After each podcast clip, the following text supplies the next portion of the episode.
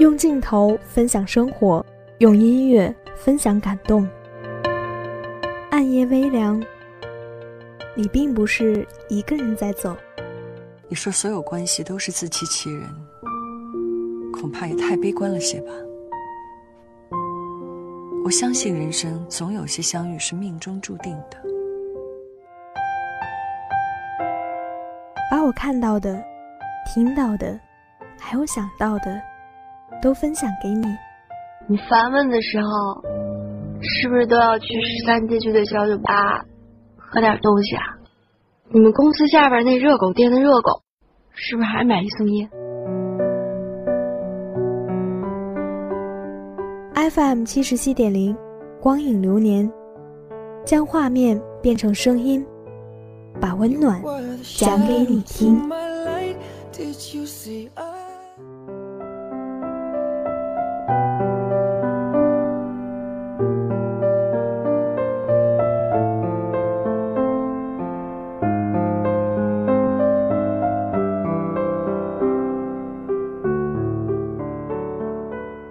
FM 七十七点零，光影流年带你走进文字电影的世界。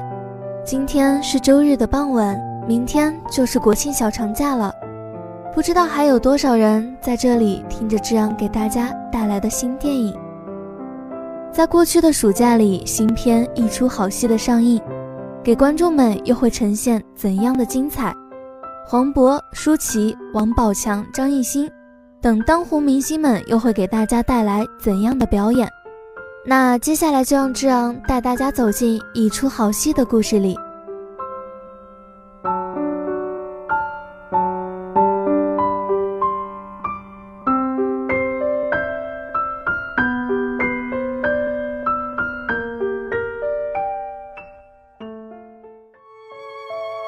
在罗马，有一天的假日。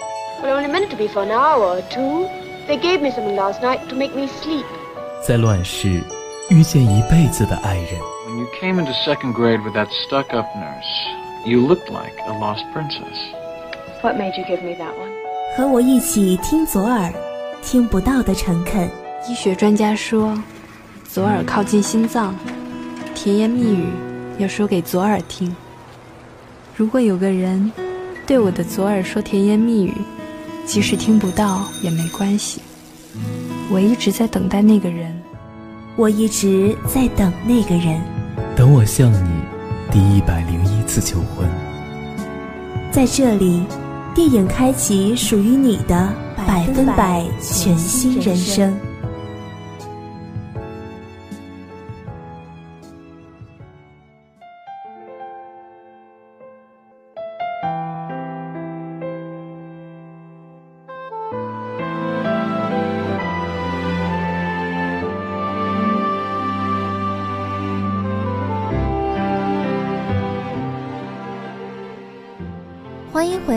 是志昂。那这部电影的故事说的是什么呢？一开始，国外新闻就在报道，小陨石即将撞上地球，引发的大规模海啸可掀起一百米高的巨浪，世界恐怕将完蛋。然而，很多人都不相信世界末日的来临，有家公司还在若无其事地组织员工出海搞团建。就在他们坐着小船，唱着歌。Happy 到不行的时候，浪来了，连人带船把他们抛到一个与世隔绝的荒岛上。电影的前十五分钟，你以为是灾难片；电影的第十五分钟，你又以为是个荒野求生的综艺大电影。毕竟阵容是包括黄渤、张艺兴、王迅的极限男人帮。但再往下看，你就不得不开始正襟危坐。琢磨起和之昂的同一个问题：黄渤这回到底拍的是什么？首先是将文明清零，重新推演了一遍人类世界的发展进程。摘野果充饥是采集社会，结网捕鱼是渔猎社会，然后贸易兴起，从以物换物到发行货币，乃至分裂成不同的国家。荒诞吗？短短几天前，他们还是一个公司的同事、保安和老总，而在新的环境下，原有的身份通通洗牌，重新分配社会财富，然后就形成了岛上的三巨头：小王、张总和马进。小王他是带队的导游兼司机，退伍军人，当过动物饲养员，野外生存能力极强。他依靠武力建立起岛上的第一个朝代，核心理念是活下去，大家一起劳动。一起吃饭，类似原始部落的公有制，但也有问题，每个人干的活不一样，那分配的时候是谁说了算呢？对，是小王说了算。就这样，导游小王成了山大王，有了压寨夫人，而且他的核心班子从来都不劳动，如果你有意见，就用暴力解决。大家这才发现了情况不对劲。我们本来都是有尊严的人，怎么就活成了奴隶呢？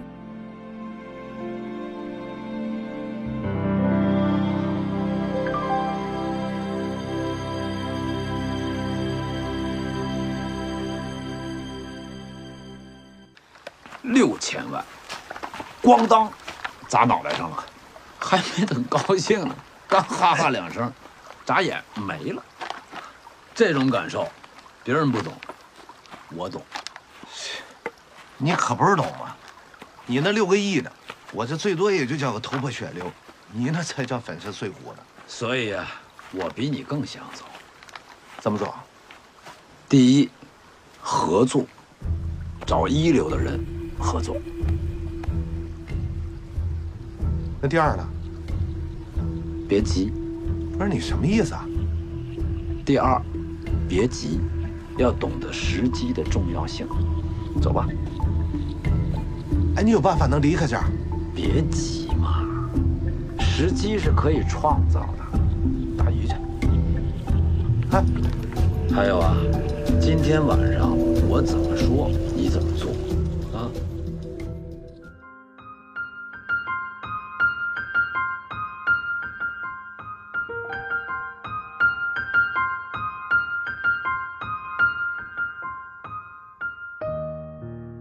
心思变，这时，张总站了出来。他是公司老板，身价六个亿。如今产业泡汤，人落在孤岛上，钱一文不值。想到外面的世界已经被海啸毁灭，他把真钱扬作纸钱，祭奠丧生的妻女。但他这个老板也不是白当的，有商业头脑，有管理经验，很快开创出了另一套秩序。更关键的是，他在岛的另一端发现了一具游轮的残骸，虽然已经掀翻，但里面有房间、有餐具、有罐头，再也不用像原始人一样住在山洞里了。于是他悄悄带队出走，建立新巢，理念是，要活下去也要活得体面一点。张总不强迫大家劳动，但你想要消费物资，必须拿出自己的劳动成果来换。形成一个商品社会，而他还是大老板。这时候，黄渤饰演的马静觉得不公平了：大家都落难在岛上，凭什么让我为你打工？打，打不过小王，钱又没有张总多，那拿什么赢得珊珊呢？彩票，对，马静在上船前买了一张彩票，中了六千万。然而，刚刚高兴没有几分钟，船就被巨浪掀翻，抛到了这个荒岛上。所有人都在嘲笑他，世界都毁了，你买的彩票中了奖又有什么用呢？但马金不管，他就是想回去看一看，他只有这一个人生翻盘的机会了。然而，他必须在三个月之内回去，因为这是彩票兑奖的最后期限。从孤岛可以看得出来，一出好戏是一个模拟人类文明的沙盘，但电影如果仅仅如此，是不是太过简单了？电影里有太多不能深究的细节了。岛上的那条船因为已经被掀翻，所以里面整个是颠覆的，天花板在脚底，餐桌在头顶，最后他们只有烧掉这个颠倒的世界。才能迎来真实的世界。孤岛的关键词是生存与逃离，但这个孤岛的物资太充足了，没有求生的挑战性。很简单，电影讨论的不是人与自然，而是人与人。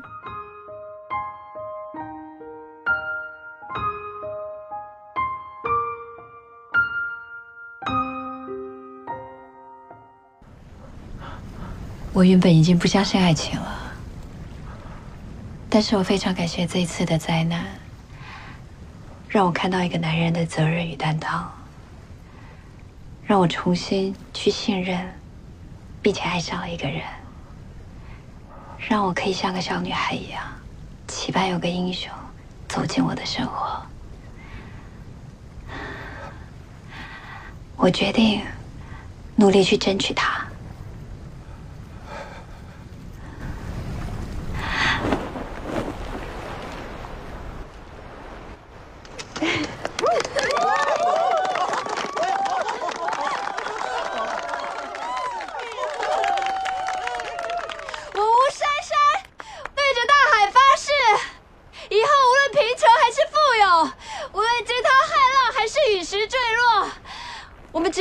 彼此没有欺骗，没有背叛，只有信任、依靠，还有爱。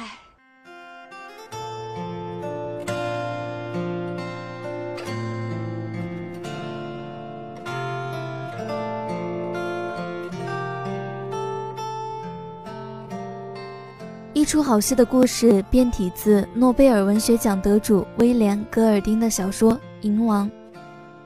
讲述核战争中，一群英国的孩子在乘飞机时遭遇事故，落难到一个荒岛上。这里淡水充足，食物也可以充饥，生存本不是问题。但这群原本天真无邪的孩童，还是一步步走向了自相残杀。为什么呢？因为他们害怕岛上的野兽而武装自己。其实并没有什么野兽。野兽只在他们心里。银王和一出好戏说相似又不相似，他们的共同点在于以一只蜥蜴的角度见证整部人类的荒诞剧。不同的地方在于，黄渤没有把人性最丑陋的一面挖出来。相比于人性，其实黄渤更想讨论的是某种公共性。从服装上看，银王是一件件脱去文明的外衣，最后蜕变为野蛮人；而一出好戏是脱去原来的装束，又穿上新的衣服。岛上每出现一种新的制度，人就相当于披上了一件新的衣服。一出好戏是让我们一件件的去体验哪件衣服才合身，也让我们体验了哪种制度才是你愿意接受的。是当下罕见的，试图去反思我们公共生活的电影。电影中值得一提的是不弱的群戏，这也是黄渤作为演员转行的导演最有发言权的一个环节。当观众们对一众演员近年来的表演感到平平无奇的时候，他们竟然集体在一出好戏中回春。张艺兴的这次表演对他来说可以算是一个突破。对观众来说，则多少有些意料之外。他一改惯有的油头粉面的鲜肉形象，开始接受粗粝的扮相，打磨演技。小绵羊一心在电影的前半段还只能说是中规中矩，后半段黑化之后就有了戏。从台词到身段，都表现出前所未有的高度，这是个好事。以色侍君。色衰而爱弛，演员也一样，皮囊终会老去，也会被新的皮囊代替。唯有演技可以让一个演员永远保值。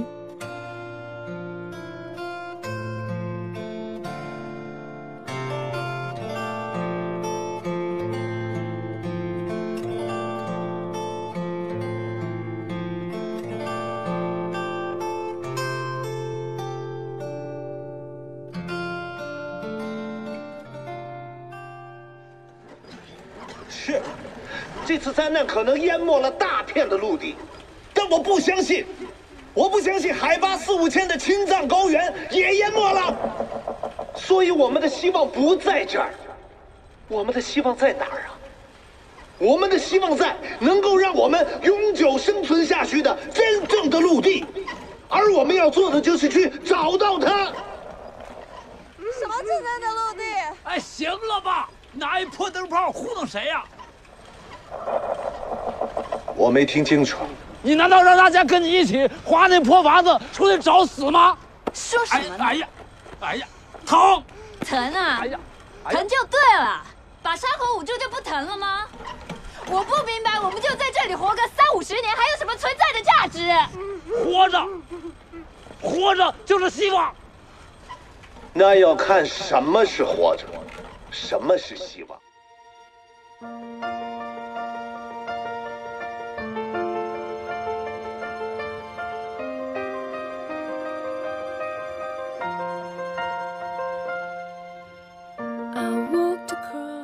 出好戏里最多的好戏，很大程度上黄渤都给了张艺兴，甚至于比起黄渤的马竞。小新的黑化才是整个片子令人最为触动的地方。他从最初一个天真的，在自己眼中是二货小跟班形象的一个底层人物，到为了一己私欲甚至不惜牺牲绝大多数遇难者生命的狠绝，前后的反差之大，只要处理得好便会出彩。可以说，他贡献出了自己至今为止最好的一次表演。那于和伟的表演，则是整场戏里不抢戏，但又能给人惊喜的存在。上次在大荧幕上看到他，还是在《我不是潘金莲》里。而黄渤的表演，其实已经无需多言。他在这部戏中，把个人表演的看家本领全都发挥了出来，集中体现在那场舒淇饰演的珊珊对他的求婚告白戏里。他从被绑架的迷惑不解，到得知真相后的狂喜瞬间消失，怅然若失，内心复杂的斗争，不同情感间的释放，再到最后的和盘托出，却遭受巨创。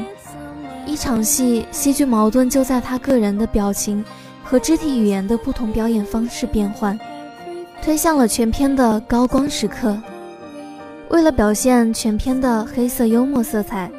影片富有特色的配乐和摄影也功不可没，从头到尾融合了各类形式的音乐，加深了电影的舞台剧感和讽刺色彩。从古典乐到歌剧、现代音乐，多方的混搭，也暗合了影片人类发展小史的线索，将电影拍得很精致。虽然外界对一出好戏有着褒贬不一的态度。但黄渤对这部电影有着自己的评价。第一次做导演的他，选择拍摄一个复杂荒诞的故事。故事背后，他说：“我给自己挖的坑有点大。”在记者与黄渤的这次深度对话中，我们不仅能看到影片成型的轨迹，也能了解到黄渤作为导演的心路历程。黄渤导演的第一部作品有瑕疵。会有所有新导演犯的毛病，但口碑十足，立意也优秀，不是谄媚讨好观众的东西。如果就这股认真劲儿再出新的作品，也是非常值得期待的。那今天的光影流年到这里就要跟大家说再见了，祝大家有一个愉快的国庆节，回来接着听志昂给大家讲电影吧。